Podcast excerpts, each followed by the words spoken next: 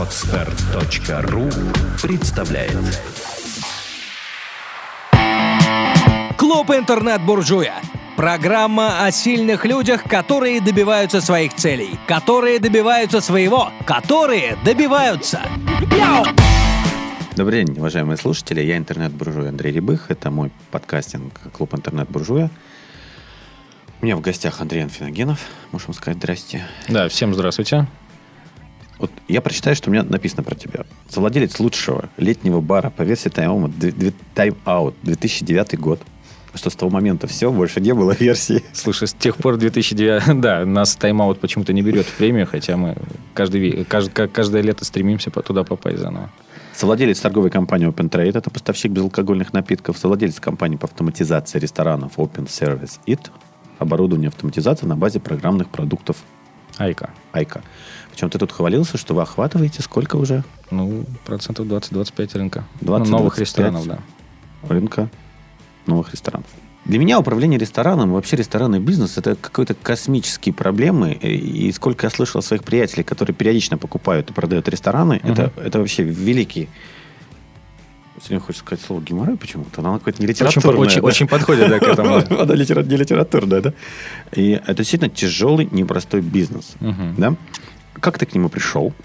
Зачем ты к нему пришел? И вообще зачем, почему именно ресторан? Там, например, не фабрика по производству резиновых игрушек. Ну, наверное, случай помог. Вот. Так получилось, что когда я переехал в Питер, я приехал, ну как, сбежал от родителей в 10 а классе. Куда? Ну, вообще из Мурманска, но через, через Москву перебрался. Недалеко. А, то есть ты по короткому пути пошел, да? Из Мурманска в Москву? Да, да. Обычно все, из Москвы в Петербург, да, да? все там остаются, а я, да, я решил поехать дальше. Соответственно, я приехал в Питер, и, ну, когда встал вопрос о том, что хочется независимости вообще полной от родителей, вот. Надо было куда-то идти работать. Ну, понятное дело, самая простая работа – это либо официант, либо бармен. 18 лет было. 16. 16? Да. А, то есть после школы сразу. Да, первый А-а. риск, э, первое столкновение с э, госструктурами произошло, когда я еще был несовершеннолетним. У меня чуть в детскую комнату милиции не поставили на учет. Вот. А, Соответственно, пошел работать барменом.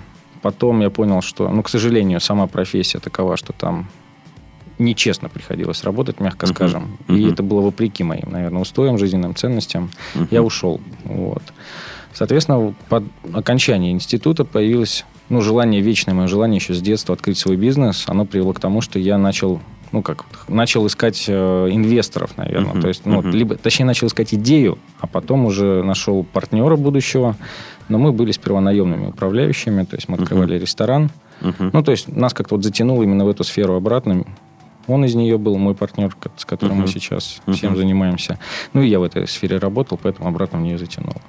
Ну, и, честно говоря, очень нравится. То есть, наверное, да, это для сумасшедших, для камикадзе, но ресторанный бизнес – это круто. Ну, то есть смотри, вот, что я услышал. В 16 лет я поработал барменом, год-два. Ну, да. где-то. 17, 18, 18 лет я уже открывал с приятелем новые рестораны. Нет, потом я ушел, работал вообще в телекоммуникационной компании, то есть Мгм. у меня просто техническое образование. Я работал Ты вышку где получил? в политехе. А, есть Политех ты выше, выше, то есть- выше, как этот, э, факультет технической кибернетики. То есть, э, сбежав от родителей, ты все-таки понимал, что высшее образование необходимо. Конечно. То есть ты пошел политех, параллельно работал барменом, Да. и там параллельно работал, потом встретил приятеля, вы наемниками поработали в каком-то ресторане. Да. Через сколько вы открыли работу в ресторанном бизнесе, свой бизнес? На самом деле где-то года через четыре, наверное. Через три. Через три. Через, через три года, да. есть три года вы учились. Ну, по сути дела, да. Open бар, который на... Коса называется? Петровская коса. На Петровской косе. Это первый, да, что открылось? Да, ну вот, э, по сути дела, да, это наш первый проект собственный. Как же первый блин всегда комом? Но там на самом деле не было шансов Почему? делать его комом, потому что у нас стояла очень интересная задача. Ну, когда мы открывали бар, ну, туда были минимальные абсолютно вложения в начале. То есть, Мгм. и риск был велик даже их потерять, потому что там место такое, что о нем никто не знал вообще, в принципе, ну, в городе. И Мгм. сейчас даже нас найти еще до сих пор тяжело. Мгм. Вот. При этом нужно было стать успешным за две недели, то есть сделать так, чтобы у нас было битком. Вот. Цель стояла феноменальная, и она, конечно же, привела к нам к средствам а, таким, которые мы используем, ну, то есть там от каких-то сумасшедших роликов, а, реклама там нашего огромного мохито и так Мгм. далее. Нельзя же здесь рекламировать ничего, но я буду рассказывать, Нет, потому что можно, это инструменты. Можно, которые- можно. То есть мы придумывали какие-то уникальные продукты, сумаш... ну, как бы нас все считали сумасшедшими, мы скандалили как могли, но, с другой стороны, добились своей цели. Через две недели в баре были люди, летом отработали замечательно, стали популярными. И, кстати, в этом как раз-таки году и получили премию «Тайм-аут» сразу же. То есть вы в девятом открылись, Да, и в девятом получили. сразу же, да. А поскольку у вас не было возможности, мосты были все сожжены, да, вы просто были обречены на успех. Да, вот, вот других вариантов у нас не было. Не, рассматривалось, не рассматривалось, да. То есть вы набрали кредитов, заемных денег, да? Ну, по сути дела, мы нашли э, там еще партнеров, э, с кем мы это открывали. Вот, то есть, а потом уже... Ну да, то есть, вот как бы сожгли пути назад, то есть все туда, все, что было, вложили, все свои силы, все свои деньги, все, что, все, что было вообще. Сейчас ты также бизнесом занимаешься, да? То есть так, сжигаешь все мосты, и либо пан, либо пропал. Честно говоря, наверное, уже по-другому. Хотелось бы иногда вообще по-другому действовать. Хотя вот на самом деле последний случай примерно такой же. Это тот же open bar. Мгм. Сейчас мы его построили в зимнем формате Мгм. и, по сути дела, сделали то же самое. То есть мы как бы все, что было накоплено, все туда обратно вложили для того, чтобы его сделать. Там что, на косе? Да, ну мы Мгм. просто перестроили все здание. Мгм. Вот, и, и сейчас та же самая ситуация. То есть вот э, нужно стать популярными этой зимой во что бы то ни стало. То есть вы сейчас опять начнете скандалить? Ну, изо всех сил стремимся, да, уже стараемся. Самый большой снеговик. Да, да. У вас была попытка, успешно, неуспешно, сейчас расскажешь, а, открыть этот формат за границей. Причем Увы, да, ни ни много, ни мало, а Да. выбрали вы Да, остров Бали. да, Бали. Бали.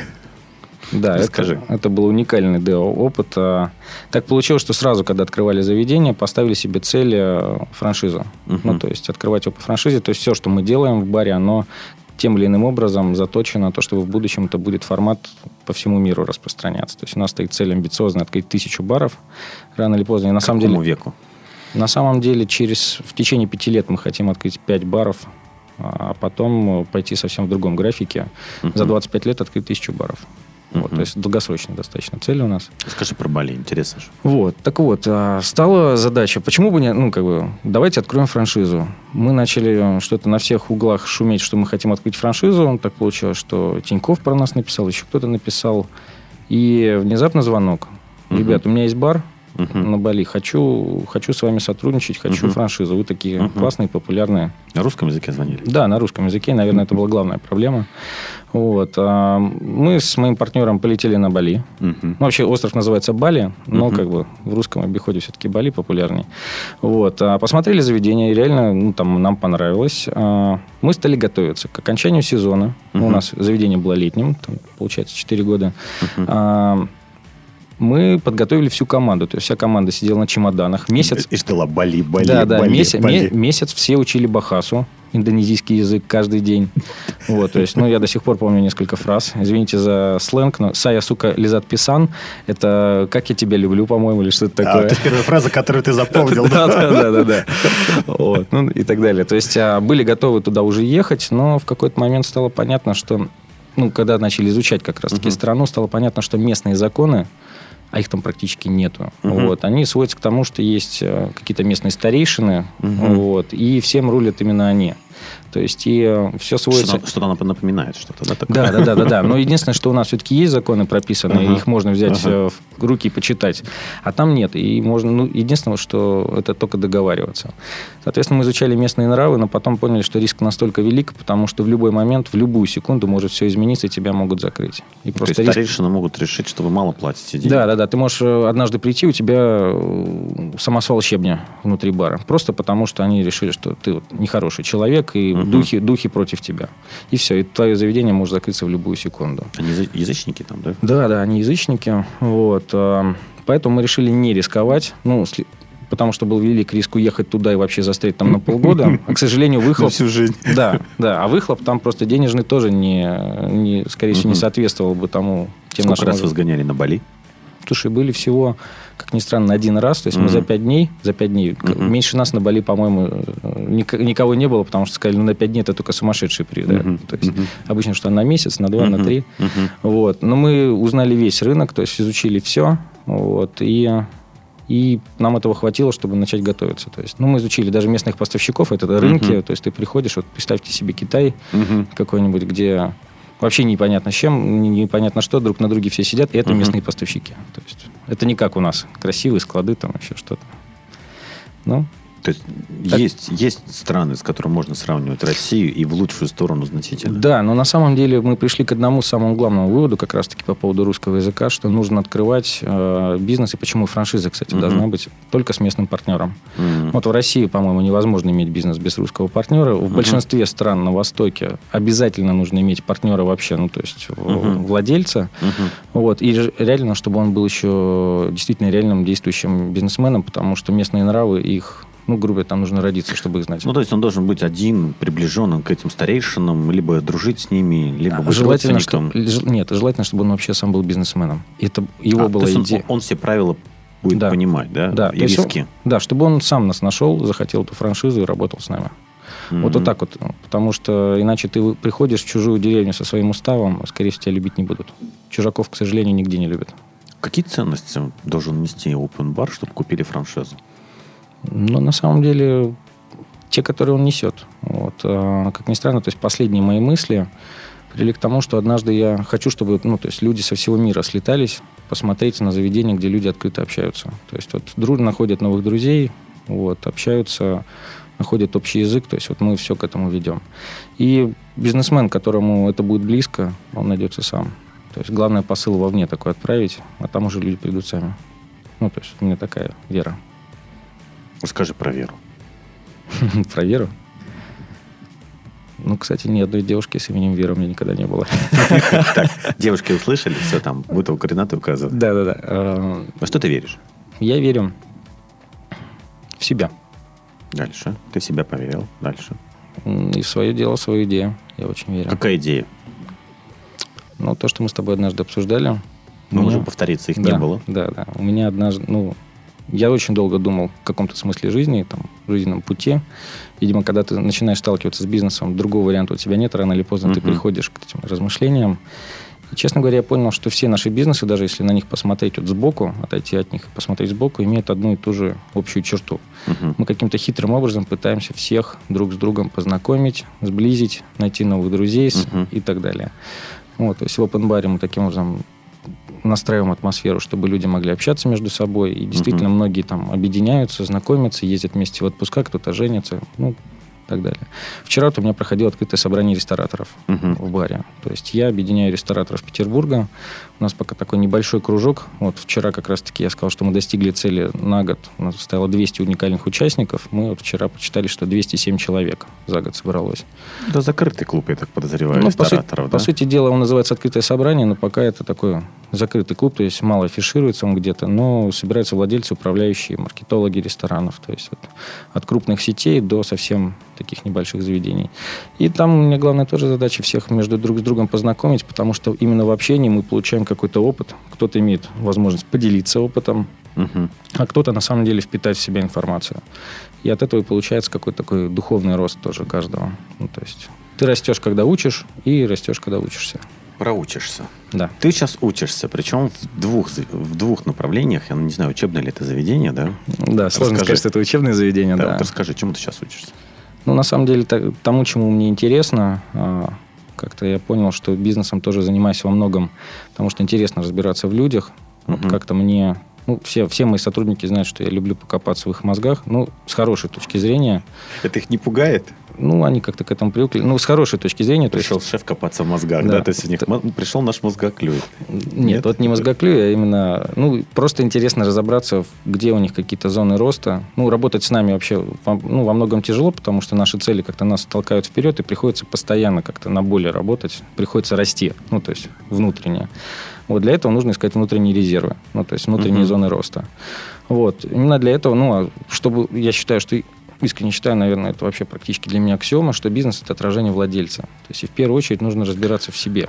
Я бы сказал, российский бизнес, поскольку он очень молодой, это отражение владельца. Потом, вот судя по западникам, бизнес по мере роста все больше технологизируется и все менее зависим от собственника. Я согласен с тобой, особенно когда компания там выходит на, на IPO, там тысячи акционеров, там вообще теряется эта зависимость. Но пока владелец один, он занимается каким-то Мгм. управлением, все это вот, Мгм. все отражается в бизнесе. Соответственно, я занимаюсь, ну вот пошел э, на обучение гештальтерапии, Вот. Ну, то есть... Что такое гештальт? Вот расскажи. Ой, Потому что я всегда говорю, закрыть гештальт. Закрыть все- гештальт. Мне все спрашивают, что это? А я вот не могу внятно объяснить. Ну, грубо говоря, есть какие-то сценарии в жизни, которые Мгм. продолжаются, повторяются. И вот иногда ты чувствуешь, что что-то, какая-то ниточка у тебя висит, и она Мгм. тебе жизни не дает. Мгм. И вот, по сути дела, разобраться в себе и найти окончание этой ниточки, то есть закрыть эту фигуру какую-то, потребность свою, либо вот какой-то сценарий, это и есть, по сути дела, как закрыть гештальт. То есть э, ты разобрался, закрылся, и в этот момент, ух, энергия освободилась. Почему ты учишься тогда? Как ниточки закрывать? Или из чего эти ниточки состоят? Слушай, очень простое обучение. Чтобы научиться разбираться не только в себе, нужно разобраться сперва в себе, про- прожить это все самому. И обучение очень долго, там порядка трех, там, на самом Мгм. деле шести лет. Вот, и ты разбираешься потихоньку в себе, учишься различным ну, там, методикам, там, смотришь просто, как люди это А делают. как учат? Слушай, а очень Ты просто. учишься на Украине этому, да, или здесь? Нет, я учусь в двух местах, в Питере и в Минске. Мгм. А, ну, разным вещам. Здесь просто личная гештальтерапия, а там это, а там это групповая динамика, то есть групповая гештальтерапия. Минск, так как ты попал? Слушай, ну, как-то вот получилось так. А, у Почему, нас... Ми- почему Минск? Ну, там хорошие преподаватели. Ну, вот так вот сложилось. Соответственно, ты просто проживаешь. Если в Минске я понимаю, что происходит в коллективе, потому что ты попадаешь в какую-то среду, где живешь с людьми, с бизнесменами, еще что-то, и смотришь реально, какие естественные процессы общения происходят со временем. То есть, э, как люди начинают ссориться с друг другом, в конфликты вступать, Мгм. наоборот, то есть, как понимают друг друга. Ты это понимаешь, как настроить в своем коллективе. мгм. А здесь, ну, там, разбираясь в своих каких-то дебрях в голове, ну, так, раскладывая все, ты Мгм. понимаешь, как другим помочь. Ну, ничего на самом деле сложного нет, но В Питере нет групповой гештальтерапии? есть, конечно. И это достаточно популярная, на самом деле, тема для образования. Ну, вот. Так Почему получ- тогда не в Питере? Там очень интересное обучение, там бизнесмены собираются. То есть тоже прилетают со всей страны туда владельцы бизнеса. Белорусские бизнесмены? Не-не-не, нет, там даже из Казахстана, из России, то есть ну, владельцы разных бизнесов. А, то есть это какой-то между, между экс-СССРовский, даже Да. международное слово это уже не сказать, Ну, и не СНГшный. Нет, так- пускай международный, так да, проще. будет, да. Международный.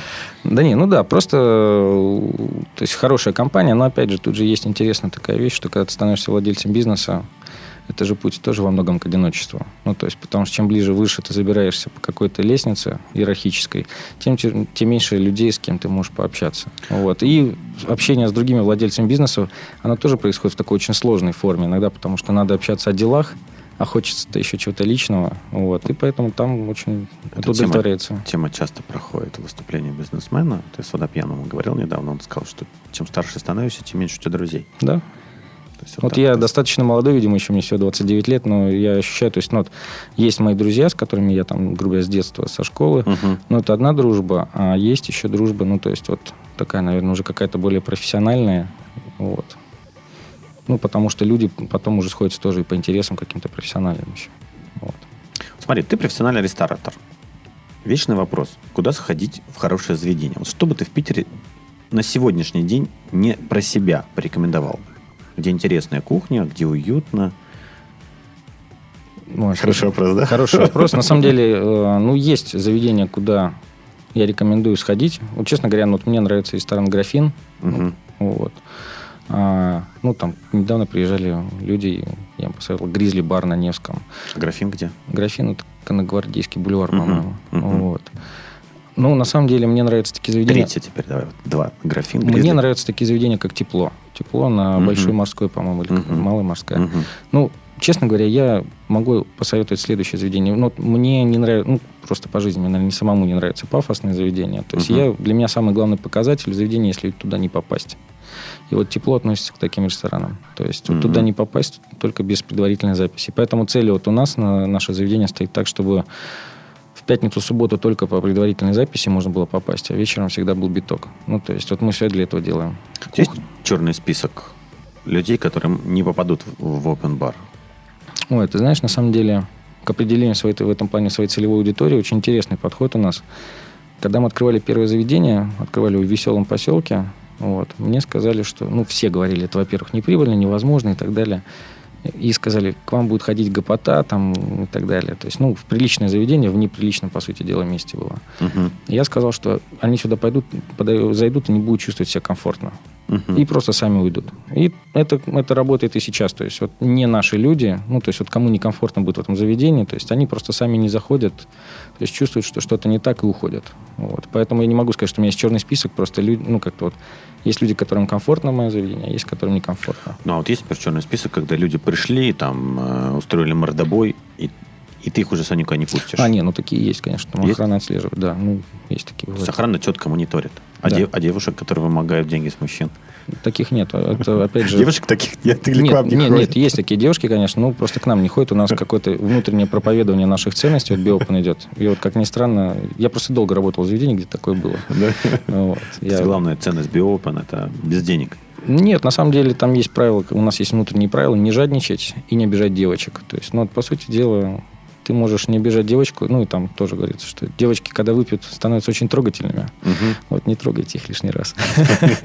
Какие у вас есть такие правила? Ну-ка. Э, Будьте проще. Да, на самом деле самое главное правило БИОП – будьте проще. Ну, и оно гласит так, все равно, на чем вы приехали, прилетели, приплыли, потому что у нас рядом вертолетная площадка. Когда зашли в бар, просто будьте проще, ну, как чувствуйте себя человеком, оставьте все лишнее снаружи. Вот, то есть, ну, это вот самое главное для чего, ну, то есть, потому что людям очень тяжело снимать с себя маски. Вот. Нужно соответствовать когда-то чему-то, а ты просто иногда заходишь и хочется побыть человеком, поулыбаться другим, выпить с ним просто так. И вот это вот на самом деле главная какая-то внутренняя философия нашего заведения. Можете сделать первый гештальт-бар или гештальт-ресторан. Слушай, ну, давай не будем так уж глубоко. Ну, на самом деле я могу сказать, что там вся наша программа построена на каких-то все-таки таких вещах, которые прорабатываются в том числе и с консультантами по психологии, для того, чтобы люди чувствовали себя радостными, нужно им обеспечить безопасность, психологическую во многом тоже. То есть, на самом деле, эти же правила, они тоже помогают, ну, как-то вот раскрепоститься. То есть, ты приходишь, понимаешь, что в этом месте действуют какие-то свои правила, и они соблюдаются. То есть, охрана может реально, допустим, помочь разобраться с человеком, который пристает к девушке. Девушки себя чувствуют очень комфортно, поэтому их очень много красивых девчонок. Просто я не понимаю, что их, извините, Реклама за- пошла. Нет, ну, действительно, они понимают, что их никто снимать не будет. Ну, как вот сейчас же. Они же расстроятся. Ну, как это? Те, кто расстроится, им другие заведения нужны. Это же все просто. Ну вот, и действительно это применяется, ну, то есть, как вот я это изучаю и понимаю, что людям должно быть комфортно, нужно как-то подумать о очень таких тонких мелочах, чтобы они чувствовали себя хорошо там. Учить общаться, учить ухаживать за девушками. Ну, это уж дело каждого. Но на самом деле я могу сказать, что вот я подхожу к работе таким хитрым способом. То есть вот даже технические задания на меню, они обычно связаны с тем, что люди должны что-то почувствовать. Мгм. То есть если тебе приносят там тарелку с бакинскими томатами, то там должно быть обязательно нерафинированное масло для того, чтобы от запаха ты уже вот Мгм. Там сходил с ума. Если там лосось в салате, он должен, собственно, копчение быть, чтобы ты тоже запах еще, когда тебе тарелку приносят, уже доносился до тебя. Вот как психология это помогает продажам. Ну, есть немножко. Хорошо. Любой бар, любое заведение – это алкоголь. Да? Не без этого. Не без этого. Вот а, поскольку вы несете алкогольное слово в молодежь, вам не стыдно? Вот, честно Такой говоря, провоцирующий вопрос. Да, очень часто спрашивают. Ну, тут я отвечаю очень просто. Опять же, да, биопен это там свобода какая-то, свобода Мгм. выбора. Вот честно говоря, если вы хотите пить, вы придете и будете пить. Никто не запретит. Если не хотите пить, вы придете и на- на- найдете способ, ну, как бы развлекаться и так, то есть там ничего в этом страшного нет.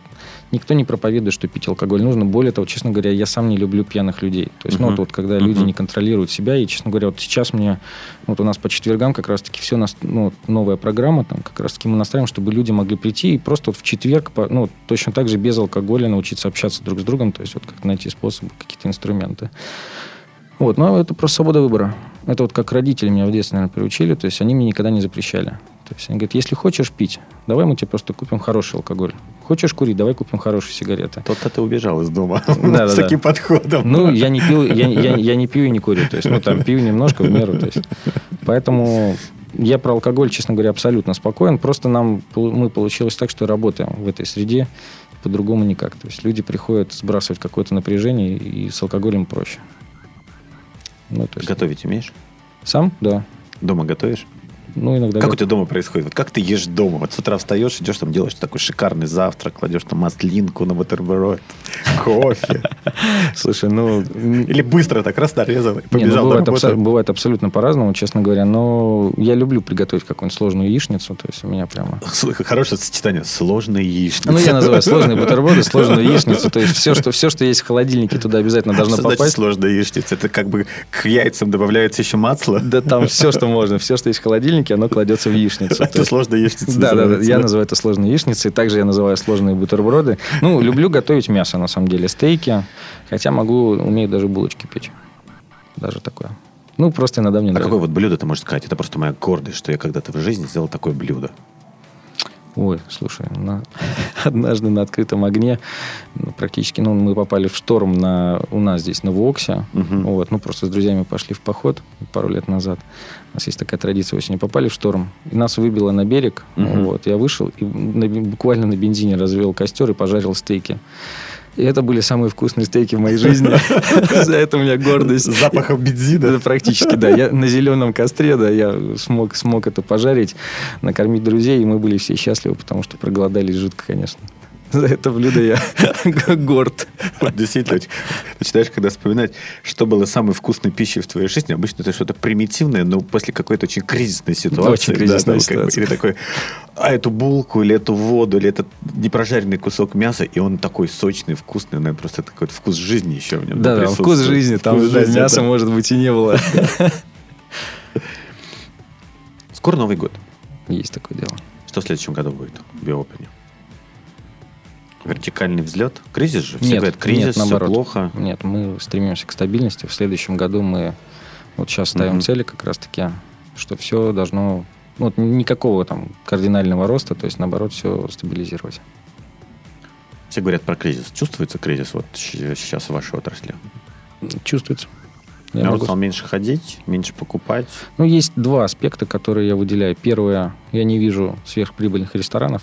Ну, вот раньше А, еще а были они такие вообще? были. Были в 2009 году, ну, до кризиса, в 2008 году было достаточно много таких ресторанов, то есть, которые молотили прибыль до божа. Ну, то есть, ну, раньше еще, наверное, были прибыльнее, но, к сожалению, те годы не, не, не могу анализировать.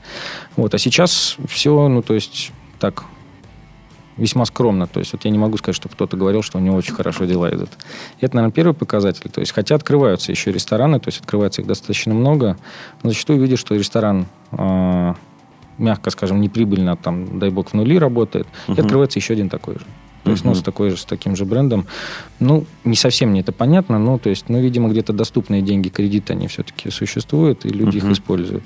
Но, опять же, там, наверное, есть еще какие-то каналы вливания денег у нас, кто, кто куда Вот вкладывает. ты как человек, который занимается ресторанами колоссальное количество времени, а вот что бы ты посоветовал людям, которые хотят открыть ресторан? Вот много детей мечтают о ресторанном бизнесе, о кафе. Да, я сейчас просто закончу Мгм. предыдущий вопрос. А второй Мгм. это именно по гостям, по потребителям. То есть Мгм. вот а, чувствуется, что спрос не то, что меньше, а вот чувствуется, что лишних денег у людей тоже нет. То есть вот как-то, видимо, Меньше заказывают. Ну ты знаешь, вот раньше могли прийти там взять какой-нибудь дорогой банкет. Вот Мгм. сейчас вот э, люди считают каждую каждую копейку. То есть вот И... конец года. да нет, это не конец года, это вот последняя такая статистика, наверное, там на протяжении года, года вот так вот. То есть лиш, лишних Мгм. денег в компаниях нету, лишних денег у людей нет. То есть не- я, я этого, по крайней мере, не чувствую. То есть, может быть, где-то в других целевых аудиториях это и наблюдается, у нас, к сожалению, нет. Ну, Или к счастью, не знаю. Поэтому курс на эффективность какую-то, такую внутреннюю эффективность бизнеса. Вопрос. Да. Хочет человек открыть ресторан. Мгм. Мечтает. Ресторан, кафе с детства бредит просто этим. Ну, с детства это замечательно. Что ты ему посоветуешь? Открытие ресторана. Хорошо. На какие грабли он наступит обязательно, и ты можешь ему об этих граблях рассказать, чтобы он получил удар по голове не такой сильный? Ну, в любом случае, все по граблям про- пробегутся. Вот. Но для этого как раз мы делаем открытое собрание. Мгм. Там очень много молодых рестораторов тоже приходит. И мне очень нравится, что именно там такая тусовка собирается вот во многом молодых. Ну и плюс, конечно, опытные там приходят, рассказывают. Ну, первые, там, наверное, грабли, которые это все-таки стройка. Вот. Это, я могу самое, сказать самое главное. Грабля. Мгм. Грабля. Вот. Надо умножать на два любую смету. Вот это вот первое... То есть Первая стройка. Да, первая стройка ресторана. Умножили на два. Умножаем на 2. Вот. Второе, госструктуры. Ну, согласование это просто такая сложная штука. То есть, На пять умножаем.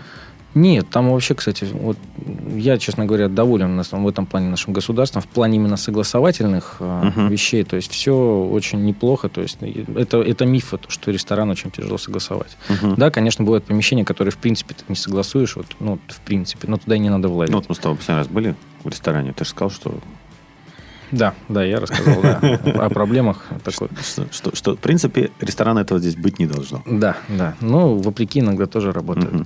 Вот, то есть, ну, это такой опыт, через который надо, надо пройти. То есть я считаю, что причем в государственных структурах работают люди, и как бы они тоже стремятся помочь, поэтому, ну, то есть вот у меня обычно с этим проблем не было. А третье, ну, вот это самое главное, с чем все сталкиваются, это, конечно же, на самом деле персонал, uh вот его набор, обучение. Но я могу сказать, это вот, кстати, к нашей теме. Первое, с чем сталкивается любой потенциальный владелец бизнеса и ресторана в том числе, понимание, зачем ему это нужно, какую потребность он будет удовлетворять. Вот помнишь, тему ты задал, вот как она у нас сегодня звучит там про... Как добиваться своего. Как добиваться своего. Сперва знать, чего ты хочешь. Вот. И от, от ресторана в том числе. Если ты открываешь ресторан для того, чтобы угощать своих друзей стейками, не надо думать о прибыли. Не надо. То есть просто делай хорошие стейки. Если ты делаешь бизнес, именно который должен приносить деньги, то ты рано или поздно придешь и к менеджменту, и к маркетингу, и ко всем остальным профессиональным uh-huh. вещам, и никуда тебе не деться. Если ты открываешь ресторан, извините, тоже там для понтов, чтобы показывать, что у тебя красивый интерьер, ну так вложись в интерьер и тоже не думай о прибыли. И это очень самое важное, что должны понимать uh-huh. люди, которые открывают ресторан. То есть это ну, к сожалению, или к счастью, тот бизнес, где можно просто, на самом деле, просто побаловаться, вот. Ну, потерять пару-другую миллионов рублей. О, да, да, десятков миллионов рублей. Десятков миллионов да, рублей, да. Есть такие, да, вот. И никогда их себе не вернуть. Вот. А есть такие, что вот именно можно вложиться, и это действительно профессиональный бизнес, причем в нем можно хорошо зарабатывать, то есть достаточно высокая прибыльность. Какая сейчас рентабельность примерно? Ну, 20-25%. Это очень хороший показатель.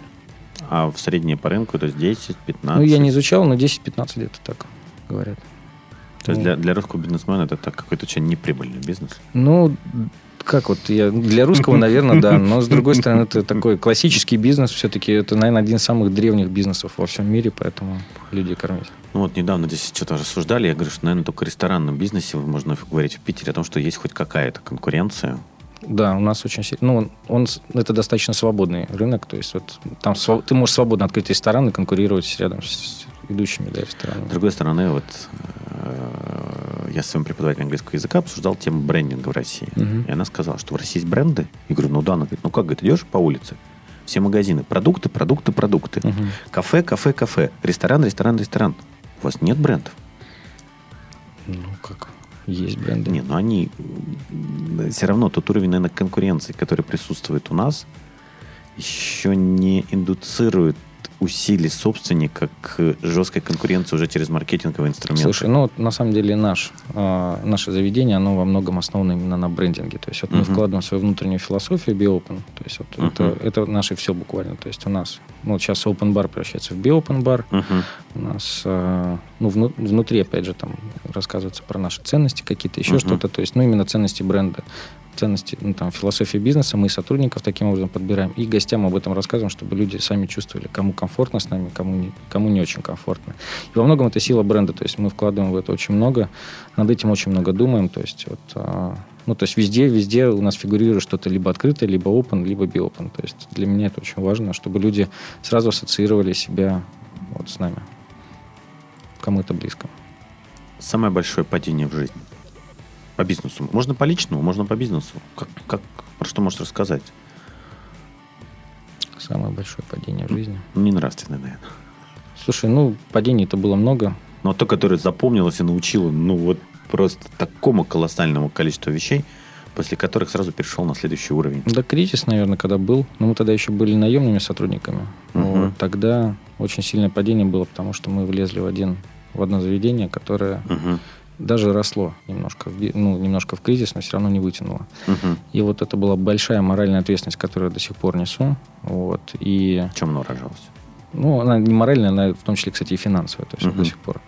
Вот. А, ну, я, наверное, при себе оставлю, просто в чем она выражается. Вот. Во-вторых, на самом деле, действительно, ну, стало понятно, что чудес не угу. бывает. Вот. Угу. И но в этот же момент появилась возможность, мы вот открыли open bar. То есть, ну, воспользовались кризисом. Ну, то есть вот я могу сказать, что главные уроки были, что нужно ждать кризиса, потому что в этот момент у нас появились все остальные бизнесы, потому что все начало рушиться, и мы в этот момент на пустом рынке начали открывать там и компании по автоматизации, и Не Всё. надо ждать лучшего времени, да? да, да, то есть открывайте, да, вот когда видите возможность, пользуйтесь.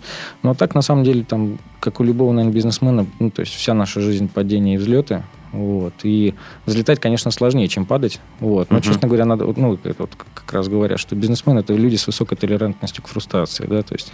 ну, Хорошо сказал. да, то есть жизнь, э, да, как жизнь бьет, а ты крепчаешь, и вот, э, честно говоря, в какой-то момент даже начинаешь получать этого странное удовольствие. Не, ну просто ты в какой-то момент понимаешь, что если у тебя что-то не складывается, значит, это зона роста. Да, да, да. Вот. Вот самое главное понимать, что если у тебя есть какая-то проблема, это не проблема, это Зона задача, роста. да, за зона роста. И вот ты идешь и разбираешься в себе, где же, где же она. Иногда ну, реально начинаешь получать удовольствие, потому что когда ты преодолеешь, у тебя появляется реально такой всплеск. Вот, Я внутренний. смог. Да, я смог. Именно поэтому, наверное, бизнесом интересно заниматься. Ты по ним постоянно перед тобой стоит внутренняя задача разобраться в себе, понять, куда, как же с этим бороться. Твой рецепт, как идти к цели.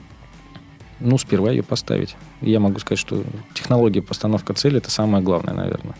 Какие технологии есть постановки целей? Ну, честно говоря, там вот как я э, люблю ставить цели, я ставлю, ну, вот у нас есть цели на 50 лет. Мгм. Пос- Ну, вот сейчас, ну, мы собираемся в следующем году полететь с партнером как раз-таки на Бали, чтобы посидеть, подумать о долгосрочных таких целях Мгм. еще разок, ну, то есть их фо- формализовать на 25 лет, там, на 5 лет видение есть, более конкретное уже бизнеса.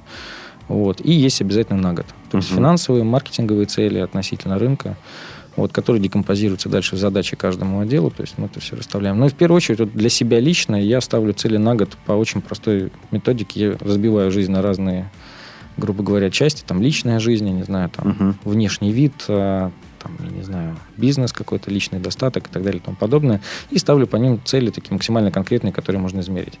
Ничего сложного. То есть я могу сказать, что если ты их поставил, вот тогда тебя начинает тянуть так, что мама не горюй. То есть вот ты понимаешь, что это, к цели ты движешься, иногда подсознательно и меняешься для того, чтобы ее достичь. Вот смотри, если в бизнесе мне здесь все понятно, то есть там цифрой можно руководствоваться, а в личном ты как, какой параметр выбираешь? В личном размер. Да нет.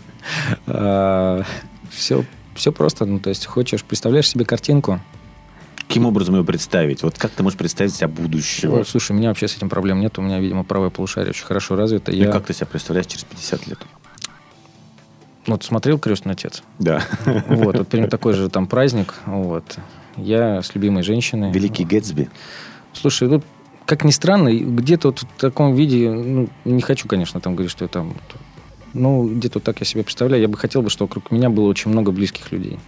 Вот, очень близких, причем это и семья, то есть... а, и хотелось бы, чтобы вот даже там люди нашего бизнеса, то есть вот сотрудники с семьями были тоже рядом. То есть, ну, вот, чтобы им было комфортно в этой зоне находиться. Где-то так я себя вижу. То есть я не хочу, чтобы приходили там посторонние люди ко мне там слишком много. Но вот, вот все, кто связан со мной, чтобы они были счастливы и находились как-то рядом, было это комфортно. То есть твоя патернальность является связывающей нитью тебя в будущее. Да, то есть вот мне, ну, я себя вот представляю в будущем. То есть вот так. Такой большой отец, вокруг куча народа. Детей штук пять. Ну, нет, своих мне достаточно двух-трех будет, да.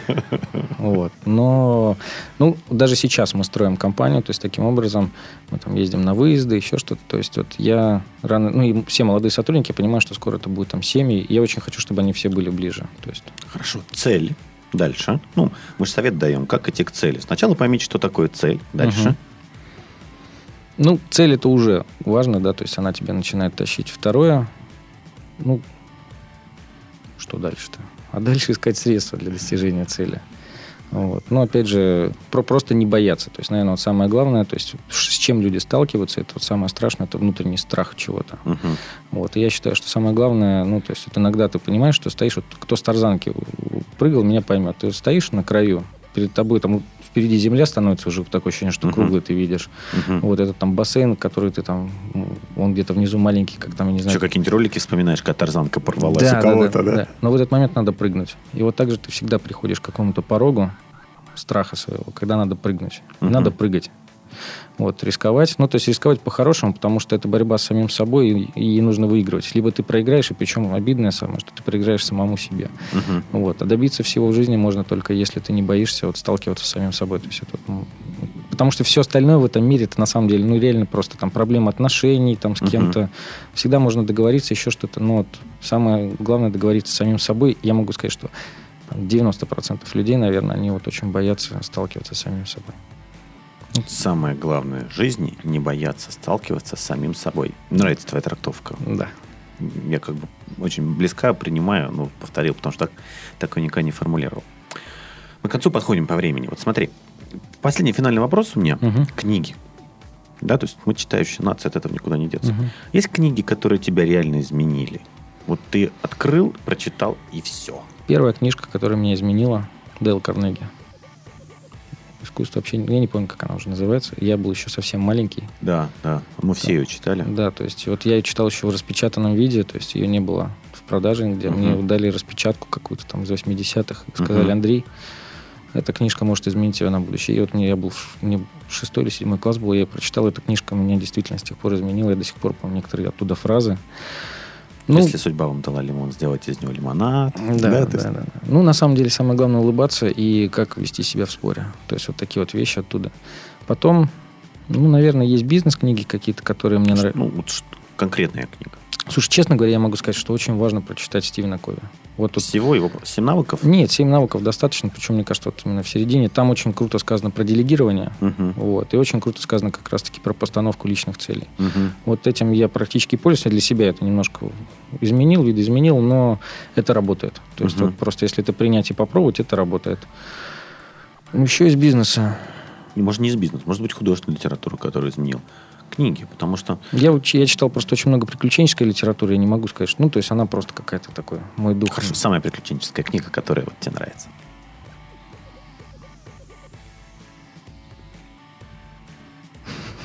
Ну, «Три мушкетера», хорошо. Ну, я их недавно перечитывал.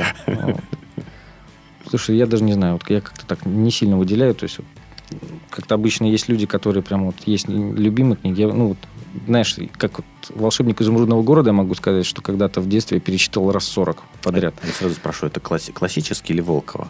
Волкова. Волкова. Да. И еще шесть книжек, которые шли все, потом, да, все подряд, да. То есть, ну, я всю библиотеку приключений перечитывал, там, наверное, раз по Мгм. 5-6. Но, а, то есть, вот какой-то любимой книги я не могу сейчас выделить. То есть, ну, сейчас у меня очень много книг, книг именно по психологии. То есть, вот я читаю именно такие По книги. психологии какую ты книжку порекомендуешь?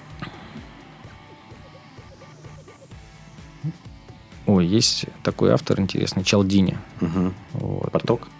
Нет, у него есть несколько... Ну, есть там для продавцов... а, как, я не помню, там про манипуляцию какая-то Мгм. книжка. Мгм. На самом деле там никакой манипуляции, там естественные психологические такие Мгм. вещи для общения. Вот. А у него есть просто несколько таких толстых книг, там «Познай себя, чтобы познать других», или «Познай других, чтобы познать себя». Мгм. На самом деле очень, очень полезно прочитать. Просто иногда, чтобы понять, откуда берется в людях агрессия, откуда берутся Мгм. какие-то эмоции, что такое любовь иногда, ну, то есть именно с точки зрения психологии прочитать. Кстати, Мгм. очень интересно, что психология, ну, любовь состоит там из трех, по сути дела, частей. Это действительно Так. внутренне ты начинаешь ощущать. Ну, если с точки зрения психологии, да, то есть Мгм. первое это физиологическое влечение, Мгм. второе это как раз какие-то чувства, и Мгм. третье это возможность долгосрочного как вот партнерства такого, да, Мгм. то есть Мгм. долгосрочные цели. И Перспективность. да, перспективность. Если все эти три вещи есть, то это действительно такая очень крепкая, настоящая любовь. Если у тебя есть только там страсть, к сожалению, там чудо не случится. А это у греков, по-моему, было пять или шесть определений для любви, Мгм. а наш язык, к сожалению, руководствуется только одним. Ну, наверное, Ну, да. Ну, Любовь и все. И она описывает и любовь к родине, и любовь к детям, и Мгм. любовь к еде, и любовь к женщине, любовь к полетам, любовь к работе. Это все один универсальный глагол. Да, любовь все-таки немножко разная А есть. оттенков очень много, да. Да. Вот. Но главное, то есть, если все эти три вещи со- совместились, то тогда чудо может произойти, счастье придет. На этой оптимистичной ноте мы заканчиваем. Спасибо тебе большое, что выбрался, что пришел. До свидания, уважаемые слушатели. Да. Всем, э, всем удачи, будьте открыты и будьте счастливы. Спасибо.